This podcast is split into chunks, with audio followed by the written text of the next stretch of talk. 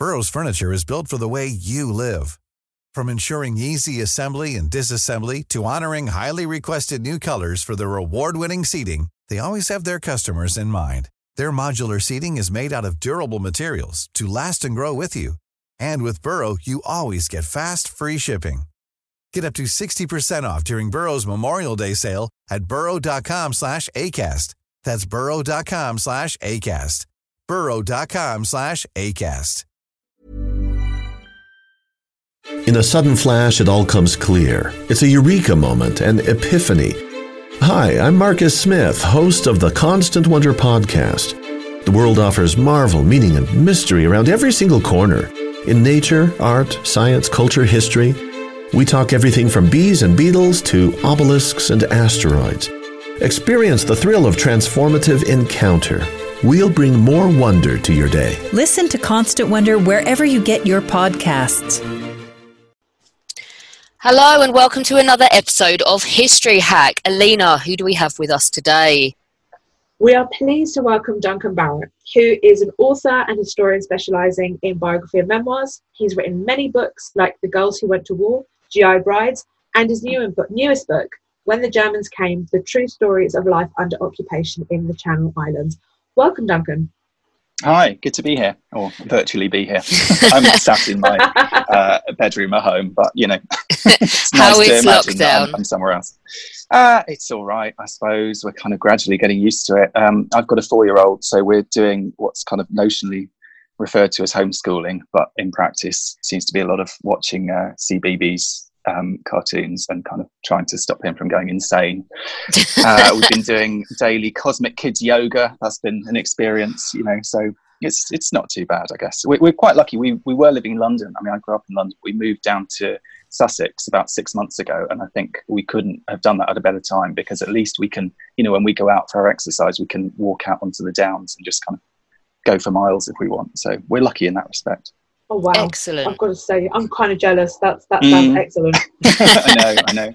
Well, a friend of mine tweeted yesterday though he'd he'd moved his family over to Skye just before the lockdown happened, and he he posted this picture of their walk in this kind of this stunning uh, island scenery. So I guess you know it's the luck of the draw where you happen to be when you get locked down.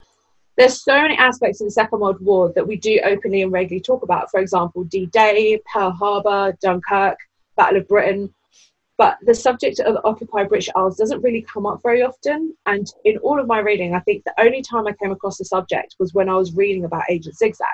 So, can you tell us how you came to writing a book on the occupied British Isles?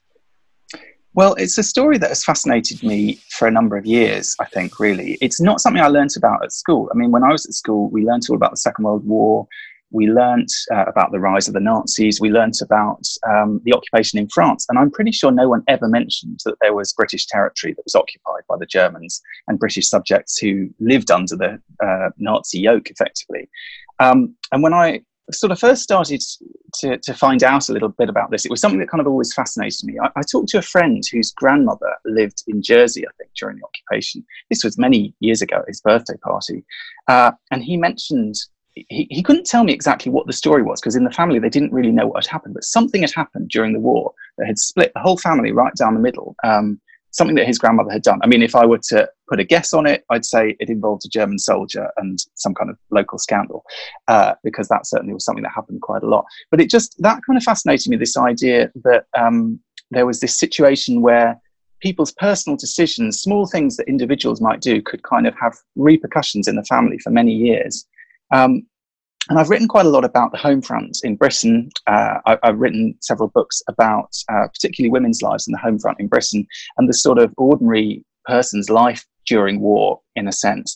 And in some ways, I started to think the Channel Islands have the ultimate home front story because they've got all of that. They've got all the kind of struggle of living under wartime, of the kind of anxieties of war, of the kind of make do and mend, of the kind of daily struggle, um, which in some ways feels kind of oddly appropriate at the moment as we're adjusting to these new ways of life and kind of living without things that we previously took for granted and so on, making do one way or another. But they've also got this other fascinating element, which is that you have people living side by side with the enemy. Um, and the last book that I wrote before this one uh, was a book called The Girls Who Went to War, which was about women in the forces. And one of the women in that was a, a woman called Jessie, who I interviewed, who was in the ATS, the Women's Army. And she was very, very uh, patriotic, very anti German. She signed up for the ATS because she wanted to bash the Germans. She managed to get herself sent to an anti aircraft battery so she could literally be um, helping to shoot German planes out of the sky. She said to me, You know, I didn't want to just work in an office, I didn't want to be uh, doling out soup in the kitchen. I wanted to, you know, tangibly be um, you know, helping kill Germans. Essentially, she was very kind of gung ho about it.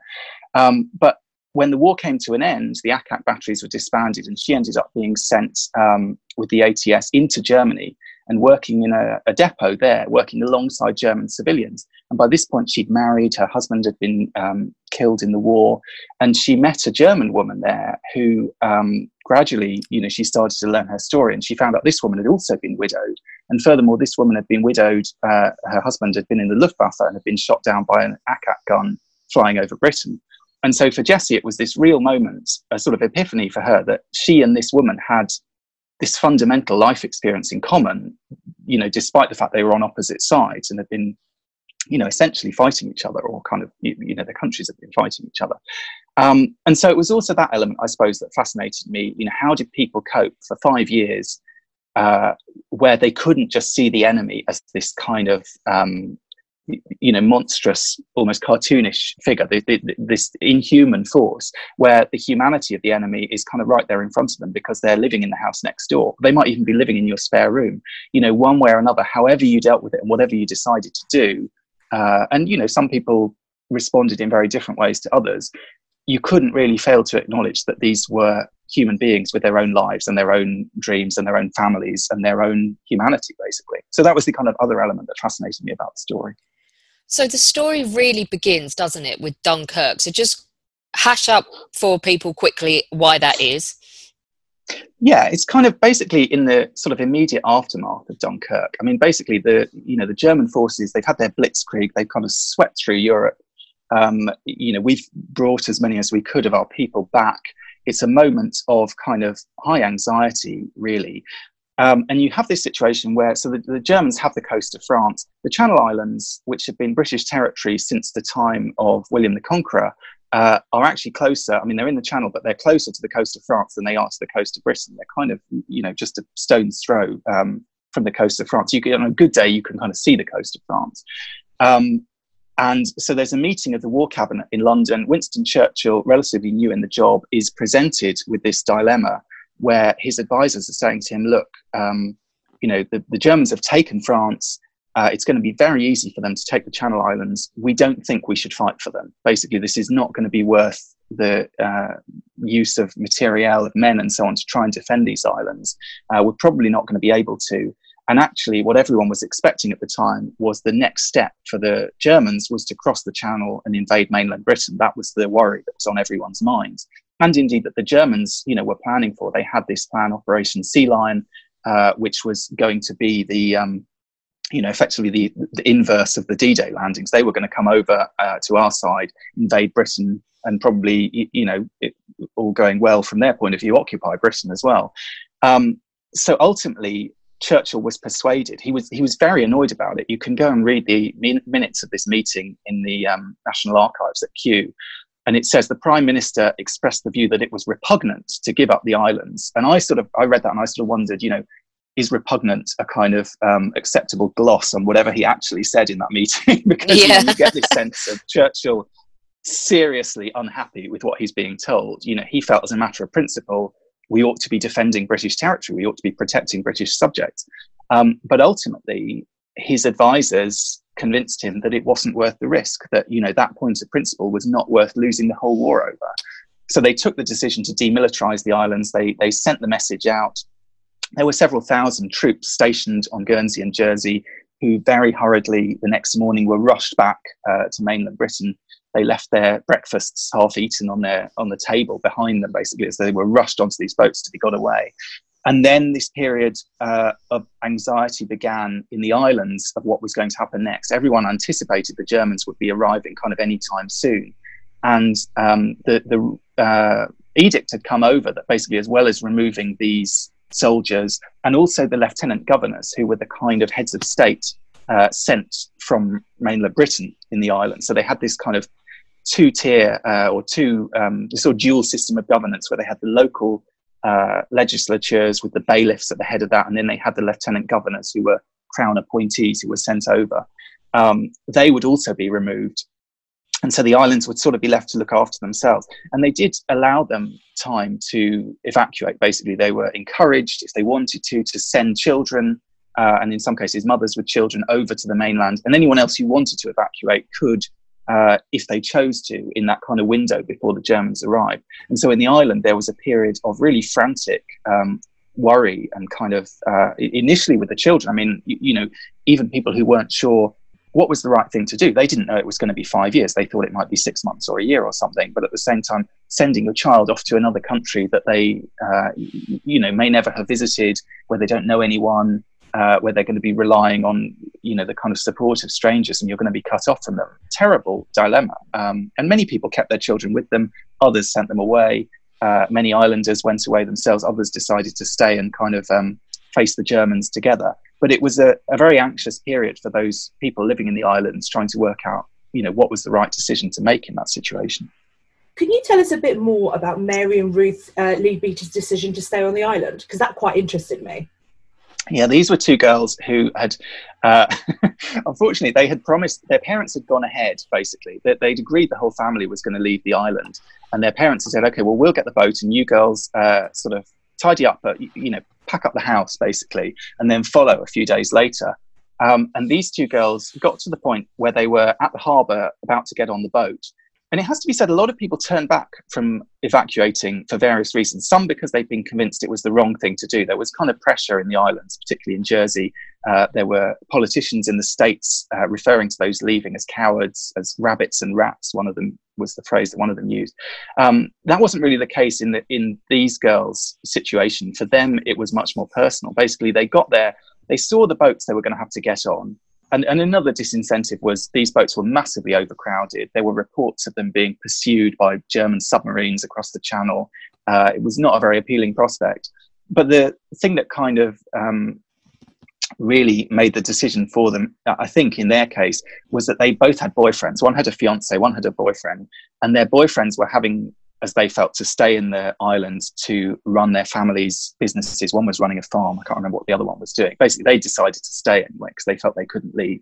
Um, and ultimately, the girls decided, well, we think we'd rather stay with our boyfriends than follow our parents as we promised to. So they made the decision to go back, and they moved in with one of the um, one of the boys. His his mother ran the local fish and chip shop, so they moved into the house above the chip shop and, and lived there basically.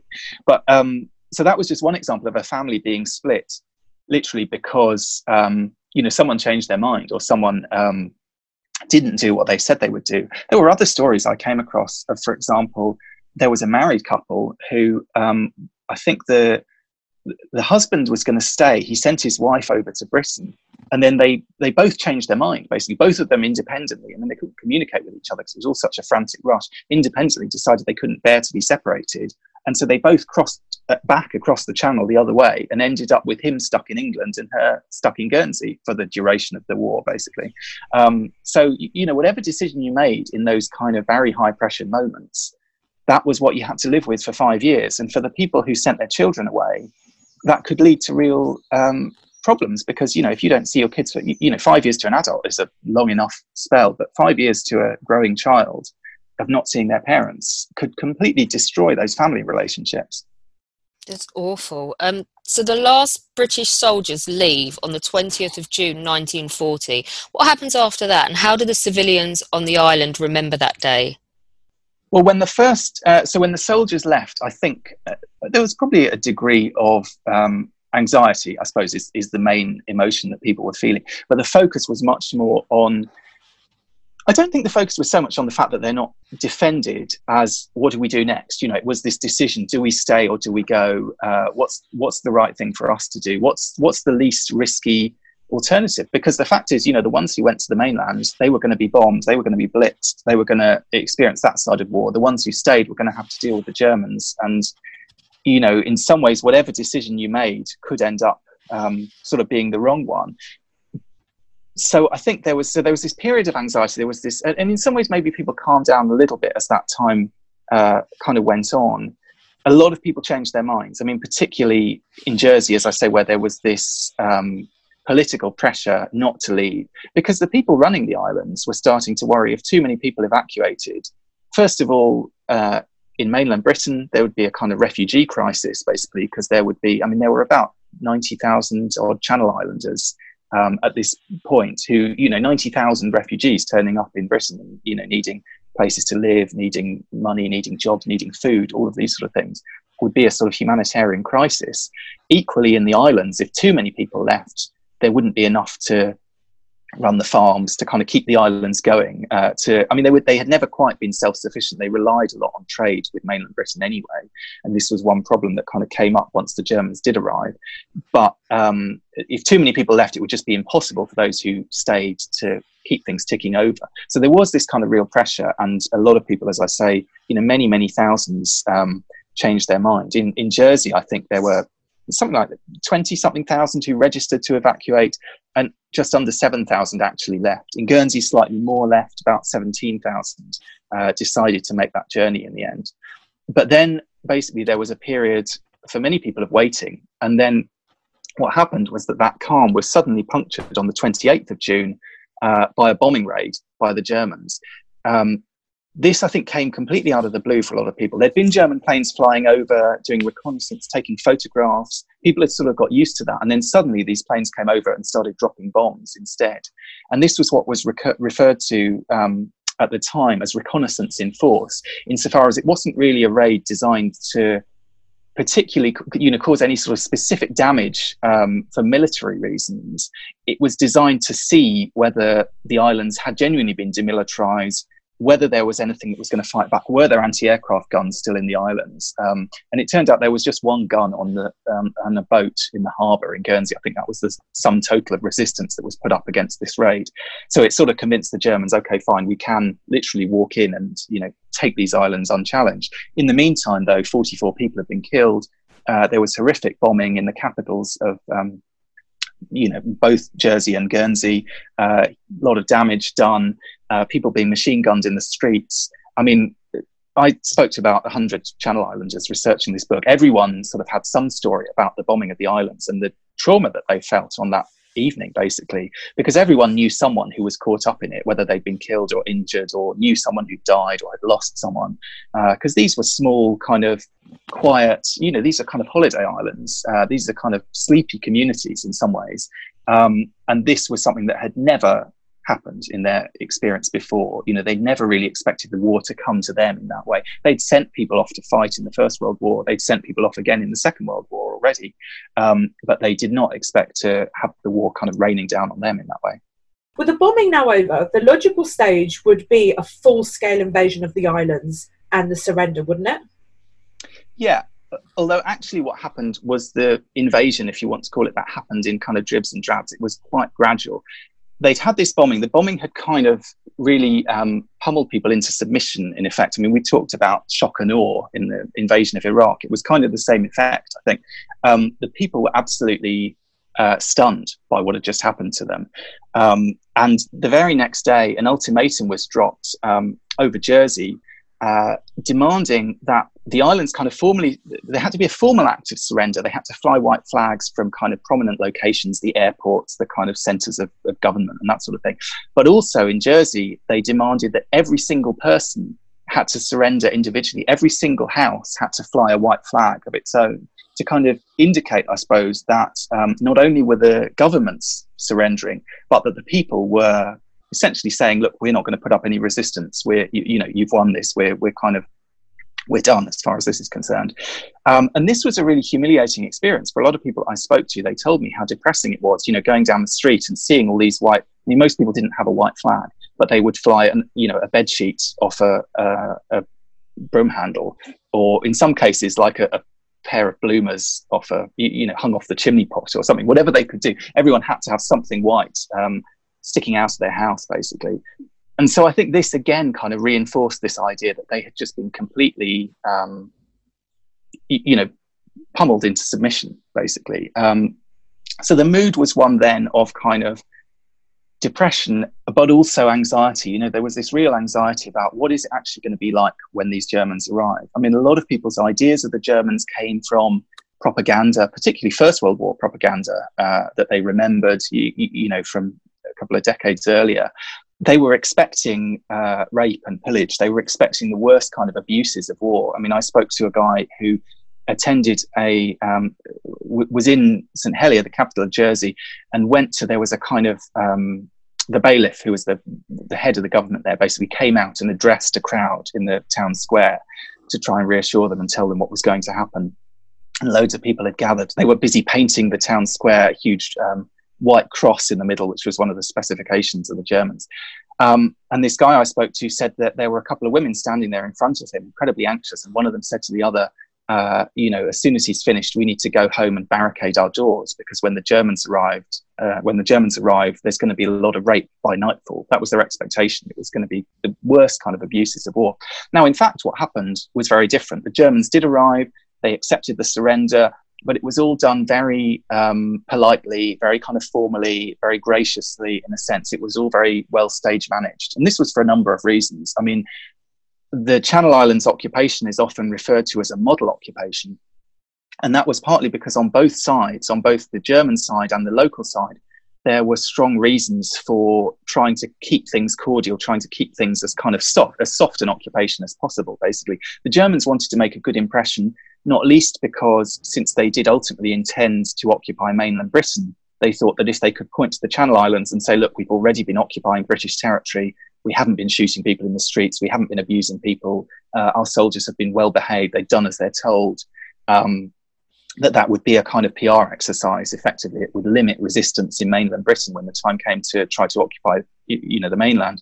Um, and from the local leaders' point of view, they had basically, you know, to some extent, been abandoned uh, by the British mainland. You know, the troops have been withdrawn. They've been given the message in no uncertain terms we're not fighting for you we're not going to protect you militarily your job is to get through this as best you can and the way they interpreted that was we have to try and protect our people from you know any kind of abuse any kind of um, poor treatment at the hands of the germans and the best way to do that really is to try to manage that relationship um, in as kind of cordial a way as possible. So to begin with, at least, it was, you know, in some senses, this this this notion of the model occupation uh, did hold fairly well. There were not the kind of abuses that you know, had been happening already, even in France. Generally, the soldiers as well were on their best behaviour. Uh, partly because they had scored the cushiest posting. If you were a, a German soldier, uh, you know, to be sent to the Channel Islands, which I mean, I don't know if you two have been there, but they're absolutely stunning, particularly, mm-hmm. you know, in summer. This was June. The islands are at their best. The sea is glistening. I mean, I spoke to a German soldier who uh, was, was sent over to Guernsey. He said, I couldn't believe it. I thought I was being sent on holiday. Um, he took a boat over from France and there were dolphins following the boat across the, you know, across into the harbour. Um, he said they were, he and his friends were so thrilled when they arrived and saw the place they'd been sent to they went to the local hotel and ordered a round of drinks to toast the Fuhrer for sending them there. So there was this kind of feeling among the ordinary German soldiers that you know they could not have been sent to a better spot. Basically, no one wanted to rock the boat, no one wanted to get in trouble or you know push things in any way. So they were very well behaved themselves, uh, partly because they were in an incredibly good mood, and partly because they didn't want to do anything that could get them in trouble and see them sent to a posting somewhere else. But what about the uh, civilian population as this five years um, pans out? What's life like for them under occupation, and does it differ from island to island? Yeah, it did differ to some extent. I mean, broadly speaking, it was it was a soft occupation compared to, say, the occupation in France or elsewhere in mainland Europe. Um, but at the same time, things did gradually deteriorate. So it started off as kind of um, cozy as possible. I mean, the locals were shocked by this. They were expecting, as I say, these kind of the worst kinds of abuses. And in fact, they found German soldiers holding the door open for them, buying ice creams for kids on the beach. You, you know, kind of, they were a bit stunned to begin with, I think, by the fact that they were being so uh, cordial and so sort of amiable. Um, but so it started relatively well. Then what happened was, as time went on, various things, uh, there were kind of flashpoints of one kind or another, which uh, caused a sort of deterioration in that relationship. Um, so, for one thing, the Germans kept going back on their uh, word that they'd given about certain things. So, for example, when they first arrived, they said people would be allowed to keep their radios and listen to the BBC. Um, then they banned the radios and, and, said everyone had to you know, hand their radios in. Um, there, there were instances where acts of very kind of low key resistance basically were punished. And it was always a bit of a dilemma for the Germans how severely to punish these things. I mean, they didn't execute anyone in the islands. They would arrest quite a number of people. Some of them would be sent to prison in the islands themselves, some of them would be sent over to France to go to prison there. Um, but there were sort of moments that raised tensions. Uh, the V sign campaign, for example, which was something that happened all over Europe as well, where people were chalking V for victory signs, um, sort of kind of subversive graffiti basically against the Germans. And in the Channel Islands, a lot of kids were involved in this campaign as well. They were chalking V's uh, not just on walls, but on the seats of the Germans' bicycles. So they'd go around with V's on their bums, basically. So there was a kind of, um, I think a lot of people kind of taking pleasure in that as an opportunity to sort of, you know, stick two fingers up to the Germans. Things like this, you know, as minor as they might have seen, they did gradually sort of deteriorate that relationship. And then as the war went on, um, the situation with food got worse and worse. Uh, the amount of food people had was getting less and less. The Germans seemed to be taking more and more of it.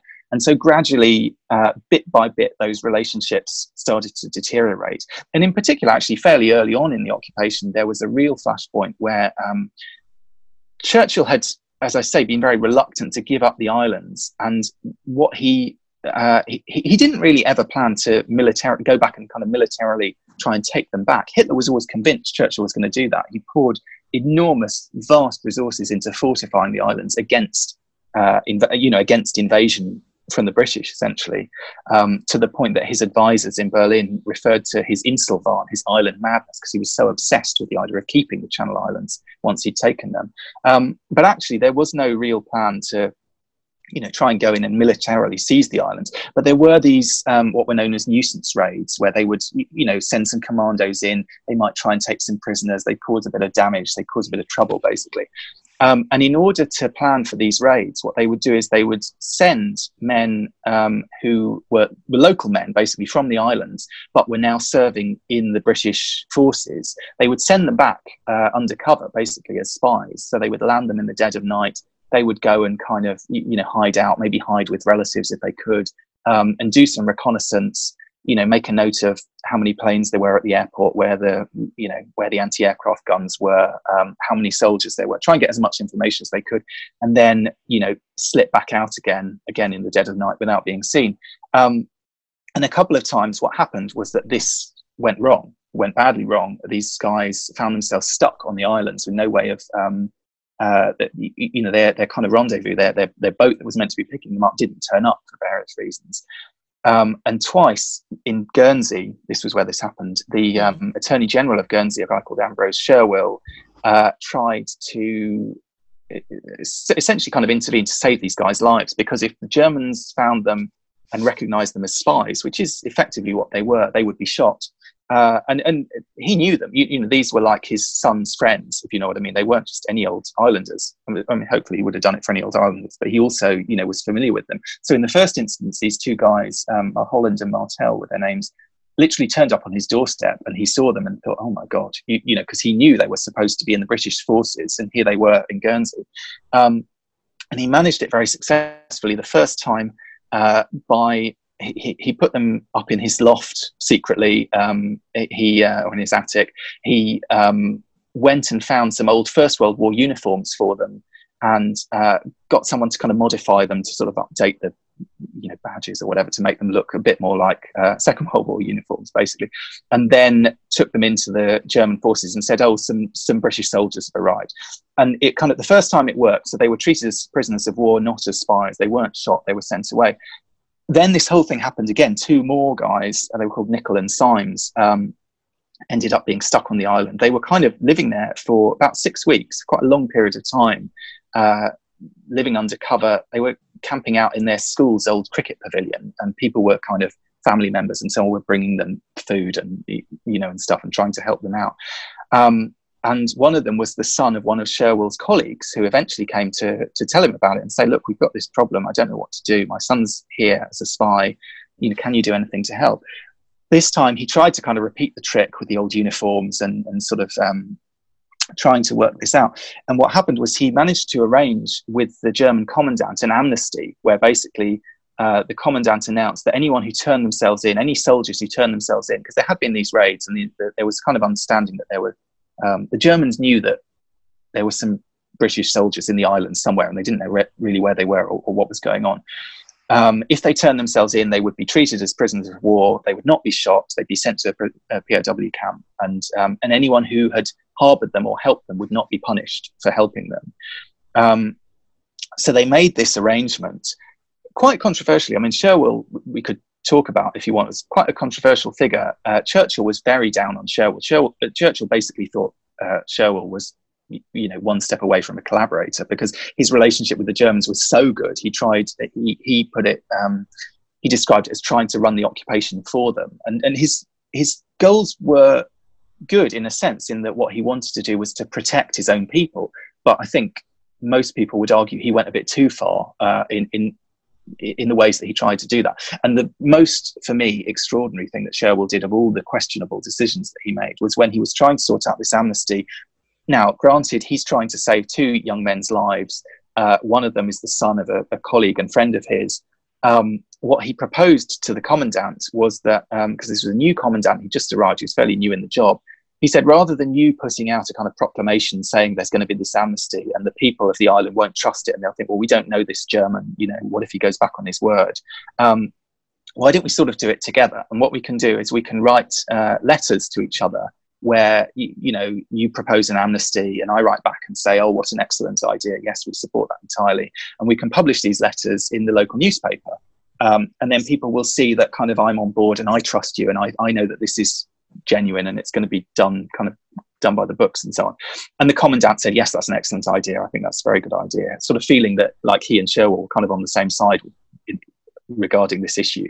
Um, and then the thing that Sherwill then suggested, which I find absolutely mind blowing, is he then said to the German, In fact, I tell you what, why don't you let me uh, write both letters? Because uh, I know what will sell this to my people. I know what will sell this to the islanders, basically, what the Guernsey people will want to hear. Uh, and so he wrote these two letters. He wrote a letter to himself from the German commandant in deliberately bad English. And then he wrote a letter back responding, saying, Yes, what an excellent idea in his normal kind of perfect English, and then sent them both to the newspaper to be published.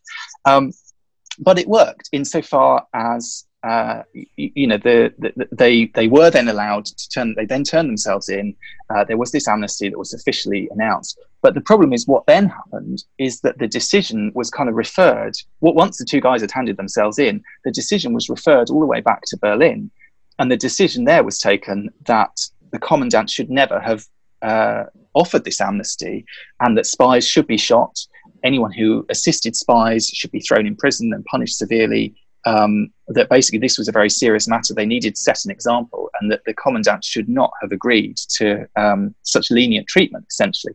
And so there was a row between the commandant and the sort of higher ups in Berlin. The commandant threatened to resign at one point, uh, and it all turned very nasty. Basically, Sherwill himself ended up being arrested because it was discovered that he had had a role, that he'd known what was going on, basically, and he'd been lying to the Germans about it. He ended up losing his job as a result. Uh, the families, the girlfriends, the parents of these two young guys uh, were brought in for questioning. Everyone was interrogated in terrifying fashion, mm. and they all ended up in this prison in France where um, one of the fathers of one of these two young lads uh, committed suicide, or possibly even, you know, some people believe was murdered uh, by the Germans in his cell, but most likely committed suicide because he believed his son was about to be executed. And, and you know, who knows, maybe the families were going to be executed too. Um, they were sentenced to death, the two men. And then at the last minute, uh, they were given a kind of um, there was a moment of clemency basically and they were the, the sentences were commuted and they were allowed to be prisoners of war as the plan had been all along and to be sent off to POW camp and so on. And the islanders, you know, uh, who'd been sent to prison in France, aside obviously from the one who died, were brought back. Um, Sherwill was uh, told he could never hold public office again under the Germans, so he lost his job and basically went back home and spent the rest of the war gardening, uh, growing vegetables in his garden at home. Um, but it kind of that I suppose was probably the first instance that really, and this was only around kind of winter time of that first year, 1940, that really um, shook the people's confidence that the Germans could be trusted. They'd come in very kind of nice, very polite, very reasonable. And yet here was an example of them categorically going back on their word and proving or at least threatening to be much more brutal and much more scary than they had sort of seemed to be initially. So it was kind of moments like this, really, that gradually deteriorated that relationship as the war. How would you like to look five years younger? In a clinical study, people that had volume added with Juvederm Voluma XC in the cheeks perceived themselves as looking five years younger at six months after treatment. Look younger, feel like you. Add volume for lift and contour in the cheeks with Juvederm Voluma XC. Reverse signs of aging by adding volume to smooth laugh lines with Juvederm Vollure XC. For important safety information and to find a licensed specialist, visit juvederm.com. That's J U V E D E R M.com. Not for people with severe allergic reactions, allergies to lidocaine, or the proteins used in Juvederm. Common side effects include injection site redness, swelling, pain, tenderness, firmness, lumps, bumps, bruising, discoloration, or itching. There's a risk of unintentional injection into a blood vessel, which can cause vision abnormalities, blindness, stroke, temporary scabs, or scarring. Talk to a licensed specialist to find out if it's right for you. Burrow's furniture is built for the way you live. From ensuring easy assembly and disassembly to honoring highly requested new colors for their award-winning seating, they always have their customers in mind. Their modular seating is made out of durable materials to last and grow with you. And with Burrow, you always get fast, free shipping. Get up to 60% off during Burrow's Memorial Day sale at burrow.com slash ACAST. That's burrow.com slash ACAST. burrow.com slash ACAST. Went on. Let's talk about the local people. I mean, wasn't boredom a massive problem uh, at the time? Yeah, I mean, funnily enough, I I interviewed about 100 people for this book, and I asked them all the same question at the end of the interview. I said, you know, what was the worst thing about being occupied by the Germans for those five years? And some of them said to me, uh, oh, we just couldn't get enough food to eat. You know, we were, there's a reason uh, that that movie was called the Potato Peel Pie Society. You know, people were literally uh, resorting to eating potato peel pies like what you can make if all you've got is potatoes. Uh, people were gleaning on the beaches for um, carrageen moss to brew up into a disgusting salty blancmange. Um, people were gleaning in the fields for, you know, discarded uh, stumps of broccoli that they could eat and so on. Um, other people told me it was the kind of the anxiety, the just the sort of terror, not knowing what was going to happen. For some people, it was the threat of of you know being sort of turned on by the Germans one way or another. Uh, you, you, know, not feeling they could trust them, feeling in danger for their life and their and their safety. Um, but a surprising number of people gave the same answer, which was not one that I'd expected when I set off on this kind of research trip and set off, um, you know, investigating this. They said it was just cripplingly boring. Basically, their lives had been uh, constrained so much. And it's funny. I mean, you know, I feel like we're getting a small taster of that in some ways with life under lockdown. Uh, you know, we can't see our friends, we can't do the things that we're used to doing. Um, I mean, the Channel Islanders could see their friends to some extent, uh, but their, their social lives were heavily curtailed insofar as there was a curfew that would shift what time it was. Um, sometimes it was as early as 9 p.m., so you couldn't really spend an evening in the pub with your friends. Um, their entertainment was very limited. Uh, the cinemas in the island, basically the only films that they had, the only English language films that they had to show uh, whatever films happened to be there when the Germans arrived. And this was after the Germans had confiscated them, watched them all carefully to check that they weren't, you know, subversive propaganda or whatever, and then given them back to the cinemas. But after a few months, everyone had seen, you know, everything that was playing in the islands essentially. Yeah. And the only new films coming in were German films. Um, and the locals were allowed to go. And I spoke to various people who um, said they did indeed go to the cinema uh, to watch the German movies. They divide the auditorium down the middle, so the Germans sat on one side and the locals on the other. And the German side was always packed. Apparently, the local side was, you know, there'd be a handful of people who really had nothing better to do. But once you'd seen one or two German propaganda films, um, there was a film called Sieg im Westen, Victory in the West, which you can kind of imagine the, you, you know what that might have been like. Uh, they were quite depressing for the local people because they were all about how the Germans were going to, you know, smash the rest of the world and have their thousand year Reich, and you know everything was going their way. And ultimately, people sort of decided, look, this is not this is not passing the time. This is just making me feel even worse about everything. Um, so boredom was really a massive problem. Also, travel. I mean, the people lived in these islands. They're small islands, but at least before you could travel between the islands, which have become almost impossible now, you needed a permit. You needed a really good reason. You know, people would travel to France uh, for for holidays. They traveled to mainland Britain. You know, the people in the islands weren't necessarily used to literally being stuck there uh, full time. Um, so boredom was a massive problem. And what I discovered uh, researching this book, which I absolutely had not expected going into it was one of the main ways that people dealt with this problem, what they called um, mental blackout uh, during the occupation, was amateur dramatics came into their own in a massive way. So because the cinemas were unable to show you know new movies that would catch people's attention many of the cinema proprietors turned them over to live performance uh, so i interviewed several people for example who were involved in a variety company in Guernsey called the Lyric Number One Company. The Lyric had been the kind of one of the big cinemas in Guernsey and now became this sort of hub of variety performance. And there was a man called Eric Snelling who ran the cinema, and he became this sort of impresario basically he would go around the island anywhere there was you know a local concert or a local kind of any kind of local performance in a parish he would go and scope out the best performers and then you know the next morning there'd be a knock on the door and he'd be saying will you come and join my troupe you know i want you for the variety company. And the people i spoke to who got involved in these companies you know they really felt they were doing war work in a sense. They were keeping people's spirits up. They were kind of um, raising the morale on the islands because this was one thing that people could do. They could go and see these shows uh, and they were always packed. You know they played to nothing but sold out houses.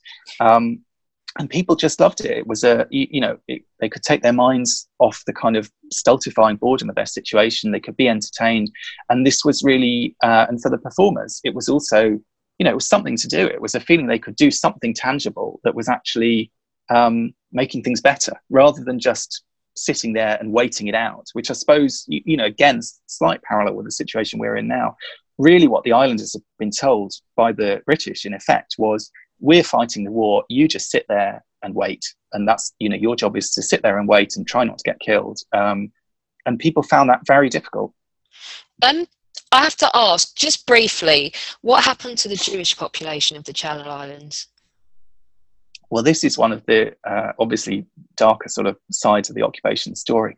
And it's quite a complicated one because different things happened in different islands um, and and there was also a degree of misunderstanding around it quite wisely, the majority of Jews in the Channel Islands evacuated when there was that period of evacuation for about a week, and people were sending their kids away, people were, you know, leaving themselves. Most of the Jews wisely took the decision to leave and go to mainland Britain, where they were indeed much safer. Um, not all of them, however, and, and this is where, again, one of the major controversies of the island uh, leaders comes in.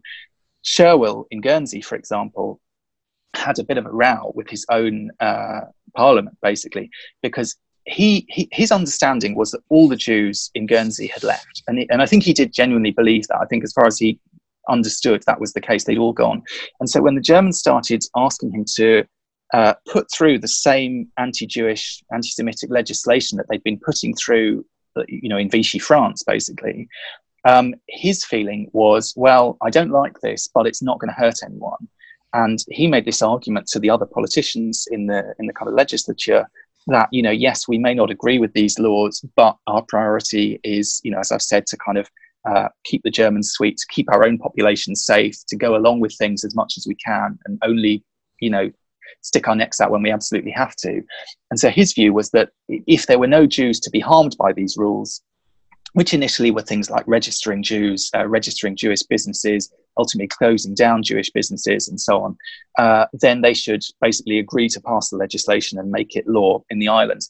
One um, jurat, one legislator argued against this and said basically they should all be ashamed of themselves and it didn't matter if anyone was going to be harmed by these laws they were wrong you know and they shouldn't be passing immoral laws um, and sherwill in his memoirs actually says that he he sat there listening to this guy making this impassioned speech and feeling, yeah, he's right. You know, what I'm doing is I, am doing the wrong thing, but you know, that's that was the job that he felt he'd been he'd been given. He'd been put in this situation. Now, unfortunately, I don't think sherwill ever knew this because he was long dead before these stories came out. He was wrong in thinking that all the Jews had evacuated. There were, in fact, three Jews uh, in Guernsey. Well, there, there, were there were more. There were a handful of Jews in Guernsey um, still. Some of them managed all right for various reasons. One of them, for example, had married a Christian and claimed that she was now a Christian. Uh, some of them, when they were investigated, because there were these investigations performed by the local police with, with the Germans, essentially. Um, in Sark, which was one of the smaller islands, there was uh, a woman who was a, a, Jewish woman, basically, who uh, they kind of knew she was a Jew, but she managed, she argued so vociferously and so convincingly that she could prove this Aryan family tree that in the end they sort of gave up because they couldn't prove it. And they, they and also she happened to be friends with the Dame of Sark, which I think probably helped in her case because the Dame was the kind of local uh, leader on the island. So people found various ways around it. Some ended up hiding. I mean, one of the other uh, Guernsey politicians actually hid. I think he had a Jewish girlfriend who he, he, he hid from the Germans for five years. Um, but unfortunately, there were three uh, Jews in particular Marianne Grunfeld, uh, August Spitz, and Therese Steiner, who um, were basically rounded up, were sent away, were sent to the concentration camps, and were killed. So, you know, at least three Jewish women from Guernsey lost their lives, um, you know, during the course of the occupation. Those in Jersey, for whatever reason, um, there were about a dozen, I think, who were kind of identified and registered. They didn't end up being sent to concentration camps. What happened was, and this was the case actually with the Jewish woman who had married a, a Christian, she married the local baker in Guernsey.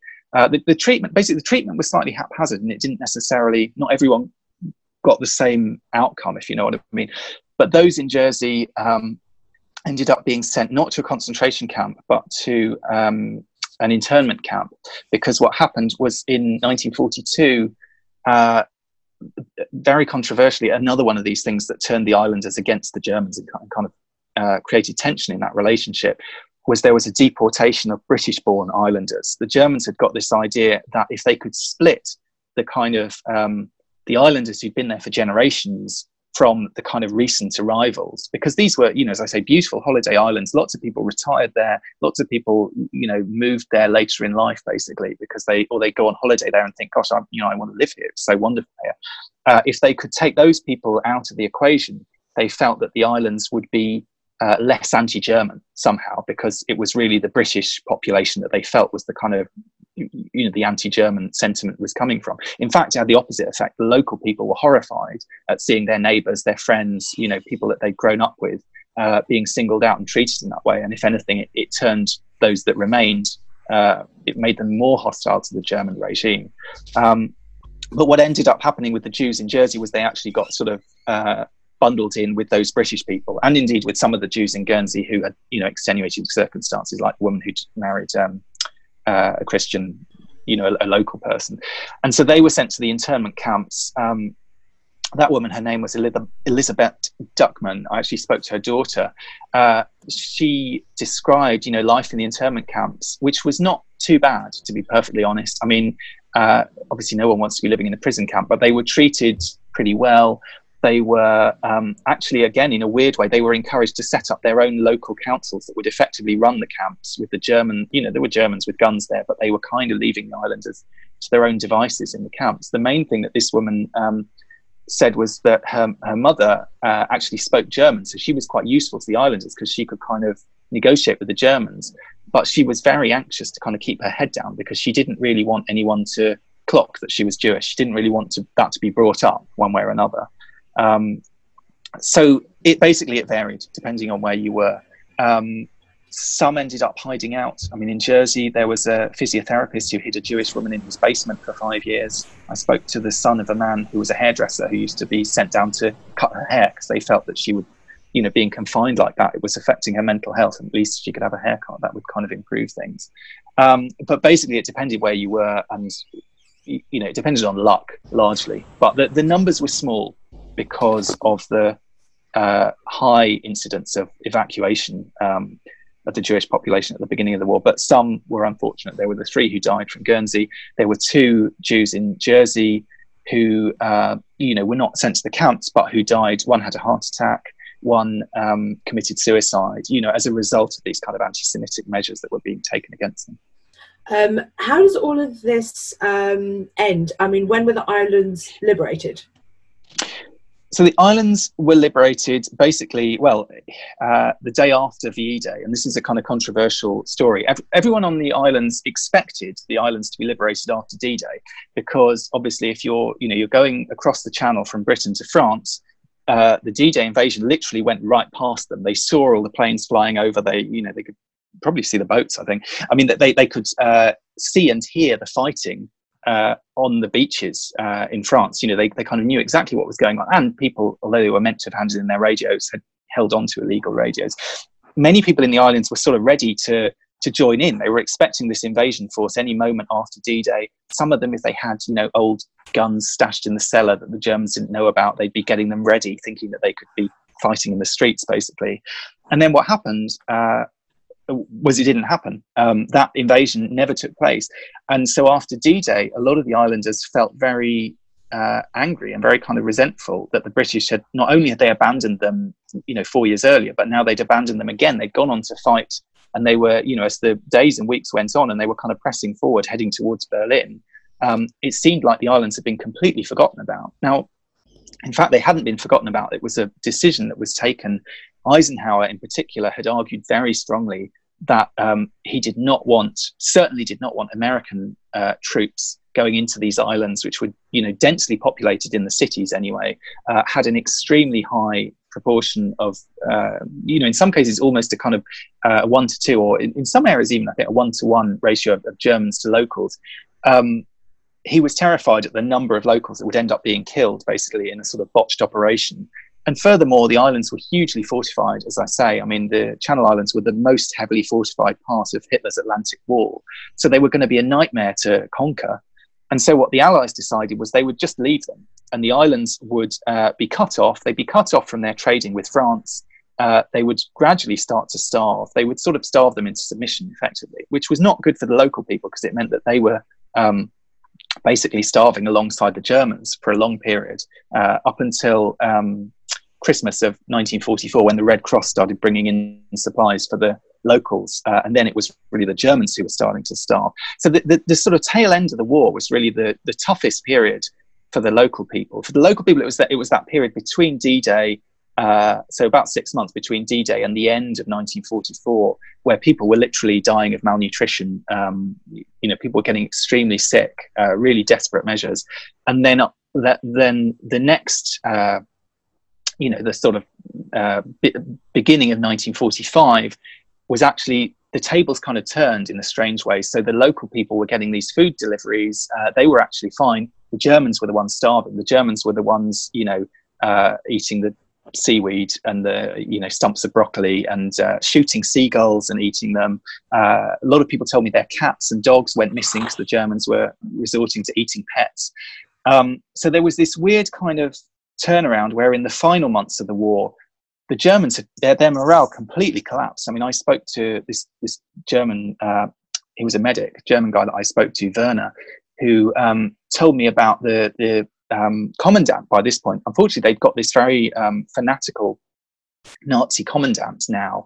Uh, for, throughout most of the occupation, they'd had these quite laid back, quite measured commandants. They were generally kind of career army officers. They were not uh, signed up National Socialists. They were, if anything, they tended to look down on Hitler. They, you know, saw him as a bit of an upstart. This guy was a total kind of Hitler obsessive, fanatical Nazi. He was a guy called Hüffmeier who had come in after D-Day because various um, Germans were caught out on D-Day and basically sort of retreated to the Channel Islands rather than be captured by the uh, British. And so he had taken over and was determined to hold out. He said to the bailiff of Jersey, um, when this ends, it'll just be you and me left, and we'll be eating grass. That was his view. You know, if everyone starved, if all the locals starved, if all his own men starved, he was fine with that. He was never going to surrender. And so what happened was um, when the war was over, essentially, you know, the, the war had come to an end. On VE Day, uh, Churchill announced um, famously in his VE Day address, he said, Our dear Channel Islands are also to be freed today. And everyone expected that to happen. But when the uh, ships arrived, the liberation forces arrived, um, there were two ships called Bulldog and Beagle. Uh, Hüffmeier, this fanatical uh, German admiral, sent a message over to them saying that if they crossed into his territory like one minute before midnight or whenever the you know the appropriate moment basically as he saw it when he was obliged to surrender he would fire on them uh, even though they were they were there ready to liberate the islands as planned and brigadier snow who was the one in charge of these liberation forces was so incensed he sent a message back saying if you dare to fire on one of my ships i will personally have you hanged tomorrow morning in the town square. But at the same time they didn't want to risk it. They knew this guy was a fanatical nazi so they withdrew. So there was again a period, a sort of 24 hour period of waiting uh, where the islanders, I mean, they knew they, that it had all come to an end now. They, they knew the game was up, the Germans did essentially. But again, they were forced to wait one more day. So although VE Day happened um, on the 8th of May, Liberation Day, which is still celebrated in the Channel Islands, you know, to this day as a massive national holiday festival, uh, happened on the 9th of May. So it was then that the um, British were finally allowed in. You know, the troop ships uh, disgorged their their liberation forces. Um, the commandant was kind of arrested and taken away, and there was the biggest party you know the islands had ever known. I mean, everyone I spoke to remembered what that moment of liberation was like, how they spent that time. Um, one woman told me she went out dancing that night, and because it was the first time there'd been no curfew for uh, five years. She literally danced all night until morning, until her feet were bleeding uh, onto the dance floor. Um, others told me they they spent the whole day brewing up pots of tea for the Tommies who were arriving and making sure every one of them had a cup of tea. Um, several people told me that they uh, they'd go into town to celebrate and then went home and conceived a liberation baby, which was a kind of there was a, a, mini baby boom in the Channel Islands nine months after liberation because that was how so many people apparently decided to spend Liberation Day. So you know, one way or another, everyone found their own way to celebrate. Um, but for some of them, there was kind of uh, it, it, not sadness exactly, but it was a, a poignant moment as well. I mean, I spoke to one guy who told me he went down into the town. Uh, he watched as the Tommies were arriving, and he he said basically his thoughts were more not so much on the, the happy moment, but more about what he'd endured over the past five years. And he said for him, when I asked him what was the most difficult thing, he said it was just this feeling that he couldn't be himself. He couldn't speak his mind. He was always conscious someone might be listening, someone might be about to report him. Uh, you know, if he said the wrong thing, he could get in trouble. He could get thrown in prison. Um, and he said he just stood there, basically watching that day with tears streaming down his face, uh, filled with this realization that he could finally he was free basically you know he could be himself he could live his own life and no one else was controlling him anymore just amazing. Um, Duncan, thank you so much for coming on and giving us such a comprehensive overview of World War II in the Channel Islands. Um, we'd had a couple of requests for a podcast on this, um, and I think you've done it proud. That's an absolute pleasure. Thanks for having me. And just tell everyone again if they want to read the book. The book is called When the Germans Came in paperback. It, the hardback was called Hitler's British Isles. So don't get confused and buy both. But uh, yeah, paperback is When the Germans Came. You're an honest man. Uh, many an author would have let them buy both. Um, do take care, stay safe, and thank you once again. Join us tomorrow when we will finally be getting to ancient Egypt. Nigel Hetherington will be with us to talk all about the Valley of the Kings and Egyptian archaeology, which we absolutely can't wait for. Don't forget, you can become a patron of History Hack for as little as a dollar a month. All you have to do is go to www.historyhack.podbean.com. We'd very much like to keep going in the aftermath of the coronavirus crisis, but need your help. There now follows a public service announcement. I'm Horatio Hornblower and I'm Archie Kennedy. The simplest gift you can give in these troubled times is to obey orders. Indeed. The regulations are very clear in the matter. It is the duty of all of us to remain at anchor until the little people in the talking box signal you otherwise. You don't want to end up getting flogged. Good day to you. Good day to you both. Cool fact a crocodile can't stick out its tongue. Also, you can get health insurance for a month or just under a year in some states. United Healthcare short term insurance plans, underwritten by Golden Rule Insurance Company, offer flexible, budget friendly coverage for you. Learn more at uh1.com.